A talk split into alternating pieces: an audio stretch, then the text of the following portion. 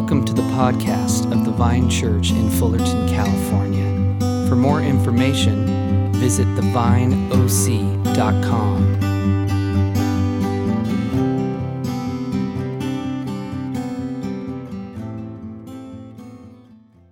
You know, most people, at least at some point in their lives, become subject to catastrophic thinking.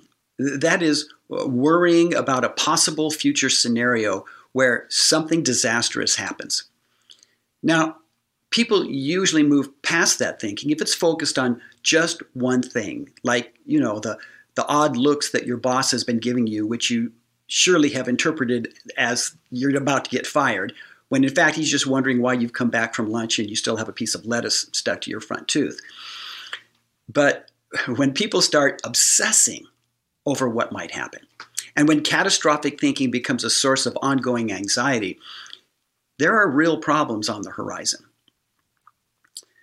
Well, I have to say, there's a fair amount of catastrophic thinking in the Bible, but it's usually focused on a real threat. For example, the idea of the day of the Lord is mentioned 200 times in the Bible, and it often refers to a, a pending invasion. It, it could be an invasion by, by foreign armies, it could even be an invasion of pests like, like locusts. Uh, and typically, it's interpreted as a consequence of Israel's unfaithfulness. And the day of the Lord isn't always a, a far future prophecy. It- it's very often speaking about something that's right around the corner or something that's already happening in real time. In St. Paul's letter to the Thessalonians, he's addressing people who are worrying about the future. They're thinking, what happens to us when Jesus comes back? That'll be our day of the Lord when Jesus returns. Do we get to go with him while all of our dead friends and loved ones are just left to lie in their graves? Well, Paul refers to people as ones who are one of two things they're either awake or they're asleep, which is a very common biblical way of talking about both the living and the dead. The living are awake, the dead are asleep. But Paul expands that metaphor to speak of those who are paying attention to what's going on, those are the ones who are awake, and those who have their heads in the sand and aren't paying any attention. Those would be the ones who are asleep. But in the end, he assures the people that by trusting Jesus, whether they are living or whether they are dead, they will live with him. He gives them that assurance. But there's an underlying issue here for the people who are asking the question, and that's fear. It's fear that maybe they don't have things sorted out properly. It's, it's fear that maybe God has somehow miscalculated, and those who have had the misfortune to die too soon will simply be forgotten. The, the whole desire for days and times that can somehow put Jesus' return on the calendar so that you know the exact date, all of that's put to rest by Paul when he says that such a day, whether it's Jesus' return or whether it's a disastrous foreign invasion, none of that can be determined by us. Instead, we live in the light of the Holy Spirit and by faith in God's work in and through Jesus. You know, there's a big difference between fearing God in terms of awe and worship and fearing God because we think he's not trustworthy or that perhaps he's up to no good. Jesus' parable about the servants and the talents addresses, in part, this issue of fear. Of the three servants entrusted with their boss's wealth, the one given the single talent operated out of fear because he had characterized the man as hard and obtaining wealth in places where he hadn't directly worked for it. Now, of course, that's exactly what investors do. they put their money into somebody else's enterprise, somebody else's business, which then fuels that business. And then they enjoy a profit when the enterprise does well, when it's successful.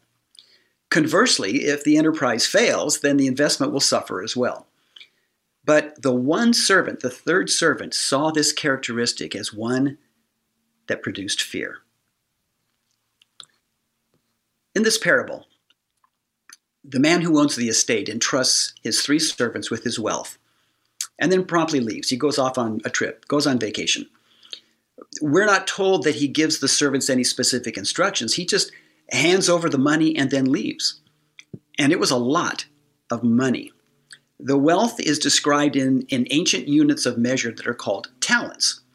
Now, this isn't a talent in terms of a skill like, you know, juggling or playing the oboe. The, the, talent was usually made up of silver or gold, and each talent was heavy. It weighed about 75 pounds. So, no matter how much was entrusted to each servant, they all had some pretty heavy stuff to lug around with them. Now, in terms of value, a talent, uh, talent was the equivalent of about 15 years' worth of income for the average laborer of the day. Now, if we were to translate that into today's dollars, a talent would be worth somewhere around $700,000. That means that the first servant with his five talents was given about $3.5 million, and the second was given the equivalent of about $1.4 million. And even with the measly 700,000 equivalent dollars given to the third servant. It all suggested a great deal of trust that the owner had in his servants' respective abilities.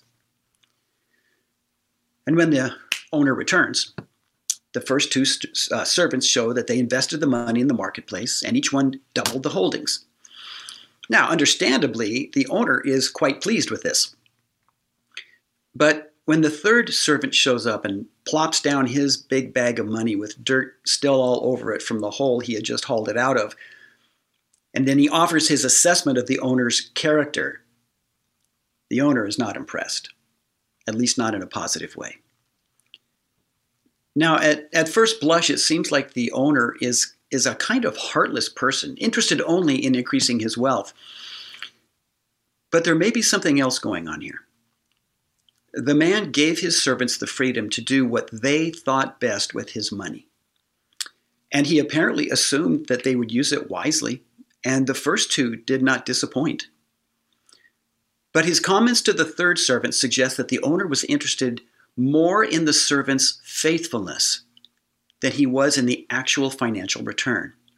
After all, he said he would be fine if the third servant had simply put the money in the bank and just gotten a few points of interest it's it's interesting that the owner doesn't entrust the servants with with land or, or livestock.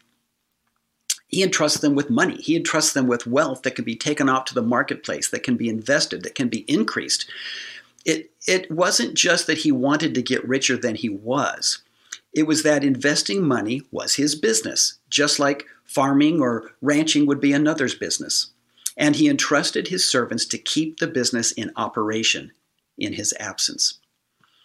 The first two understood that to be given this wealth was to participate in the owner's business, the way that sons might do in the ancient world, like, like children who would one day be heirs of the estate.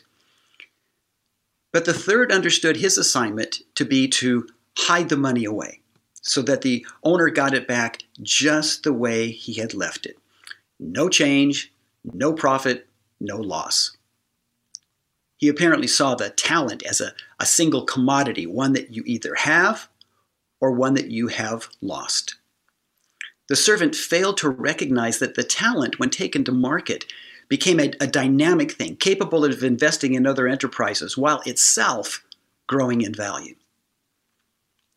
Now, the wealth belonged to the owner, even though the servants were charged with caring for it. But even though it was his money, the servants were invited to participate in the dynamic ability of that money to grow. And in their faithful participation, they were, rewar- they were rewarded. They were rewarded first in that they were entrusted with even greater responsibility. And second, they were invited to enter into their master's joy. And the third servant, of course, missed out on all of this. Instead, he's fired from his job and he's kicked off the estate. And, and, Jesus uses one of his, his favorite metaphors for this kind of thing when he says that the servant will now go to the outer darkness where there is weeping and gnashing of teeth, a, a, a place familiar to those who have lost great jobs and now have to stand in the unemployment line. You know, there's a, a, another parable that comes right before this one. It's in Matthew 24, just one chapter before. That's kind of a parallel to this one. And Jesus tells a story about a man who puts one of his servants in charge of all the other servants. If the man shows up and finds that the servant is taking good care of the others, then the man will bless him. He'll give him greater responsibilities. But if the servant, expecting the man to be delayed, abuses the other servants and goes off drinking with his no account friends, then there will be someone else tossed into the outer darkness, more weeping, more gnashing of teeth. In these parables, Jesus is preparing his followers for a delay in his return. It's a long wait until God reconciles all things to himself. It's a call to be faithful with what God has granted to us and to participate in the work that is the reality of the kingdom of God. Now, some scholars have also suggested that Jesus was, was also critiquing the leaders of Israel and characterizing them as that third servant who buried his talent in the ground. The leaders of Israel seem to have abandoned their charge to bring blessing to all the families of the earth, which we hear in Genesis chapter 12 as God calls Abram. And, and instead, the leaders had hunkered down and caused Israel to hunker down, and they held rigidly to their interpretation of the Jewish law in order to keep Israel's identity intact. Ironically, by putting that identity into a kind of legalistic box, burying it in the ground to keep it safe, so to speak, they actually lost their identity. You know, it's, it's amazing how much power can come out of fear. The third servant feared his boss. He feared losing the talent. He feared losing his position, which he did anyway. I, I have to say, I, I sometimes worry about the fear that seems to characterize the, the, the church at large in our cultural context. There's fear about the wrong candidates getting elected. And I want to say how much I so appreciate Eleanor's lovely prayer toward that this morning. But there is still people fear that. There's fear over not having a seat at the table of political power, fear of losing constitutional rights, fear of losing our churches because of a pandemic. In a context of fear, it's easy to lose one's identity, to forget who you really are and what you've been called to do in life. But this parable actually suggests something else. The people of God are called to live out their calling without fear. The true gifts that we have in this life, gifts of love and compassion and beauty and joy, are not granted to us by governments or nations or political leaders or movements. They are granted by God and entrusted to us as dynamic realities that we take into the broken world that God loves and is reconciling to himself. You know, this, this parable, like the others that Jesus told, was offered in a context of oppression and occupation. Israel was under the control of the Roman Empire, and freedom was prescribed by the emperor and the Roman Senate. So Jesus wasn't telling his followers to be faithful about the business of God's kingdom in a context of national independence and freedom. The people of Israel had to carry burdens that had been imposed upon them, both internally and externally. But still, Jesus called them to faithfulness, regardless of the present circumstances. I find this realization to be helpful right now. In spite of our current difficulties, we are still called to faithfulness. God has poured out his generosity upon us, and even in the age of COVID, we are to participate in his gifts. Even when people like us will not be gathering for worship in person for a while, out of our concern for safety, God remains faithful and generous. We just have to look for what he is doing in new places. I have to say that in spite of all the difficulties that we've been experiencing, I have been very encouraged by what I've seen and experienced since I've been with you here at the Vine. I've seen a, a, church council and a staff that are deeply committed to the life and health of the church. I've seen the continuation of ministry to the needy of our community. And even though we can't meet for worship in person, I've experienced, along with some of you, gatherings online for worship and sharing and prayer, not only Sunday morning, but on, on Tuesday nights. And, and we've had times in the park for fellowship and the celebration of the Lord's Supper. I know of people who are finding new and creative ways to study Scripture, to pray, and to share life with other people. I've heard stories of people adjusting their lives to care for others, to care for their children and their coworkers, and for others in their scope of influence. This is really good stuff, my friends. This is taking our talents to market because we are doing our master's business. You know, I pray that our dear friend and founding pastor, Michael Swanson, can just feel blessed that the legacy he left here was not a building, not a program, but that it was a body of people who recognized the calling to love and serve the Lord. You know, waiting looms largely in our consciousness these days. We're waiting for the pandemic to end. We're waiting for the presidential election to be finalized. We're waiting to see what our holiday season will be like. We're waiting to see what church will be like in the coming months. But we're also waiting for Jesus. Just as the bridesmaids were waiting for the groom, just as the servants were waiting for the return of their master. We do indeed look to the future when Jesus will return, when the kingdom of God will be fulfilled. But we don't wait absent of Jesus.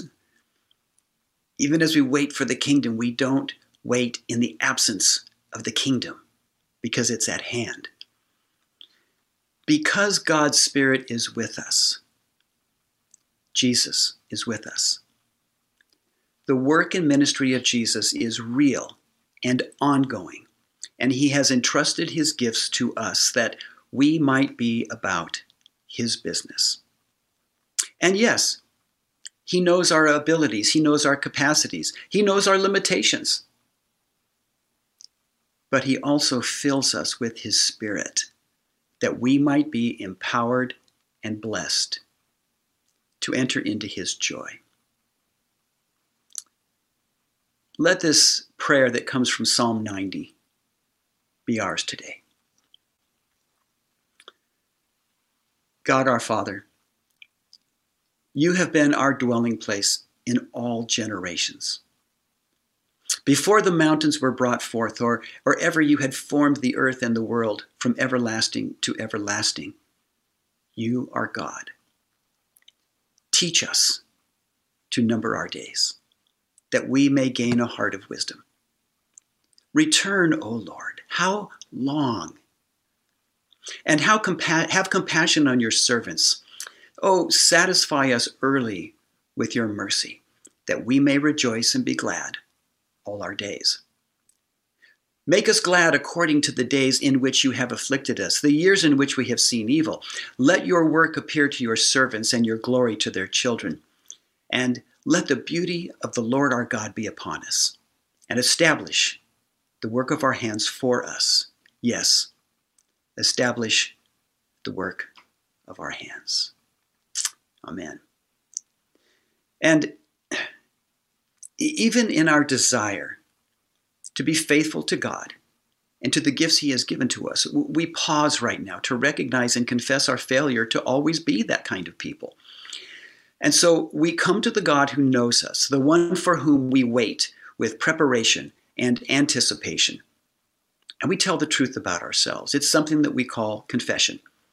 And in doing so, we trust in His loving grace and His forgiveness, looking ahead with confidence to that great time when God's kingdom will be fulfilled. And so we pray together. God of healing, God of wholeness, we bring our brokenness, our sinfulness, our fears, and despair. and lay them at your feet. God of healing, God of wholeness, we hold out hearts and hands, minds and souls to feel your touch and know the peace that only you can bring. God of healing, God of wholeness, this precious moment in your presence and power, grant us faith and confidence that here broken lives are made whole. Amen. And now, my friends, may the Lord enrich us with his grace and nourish us with his blessing. The Lord defend us from trouble and keep us from all evil. The Lord receives our prayers and absolves us from our offenses. For the sake of Jesus Christ, our Lord. Amen.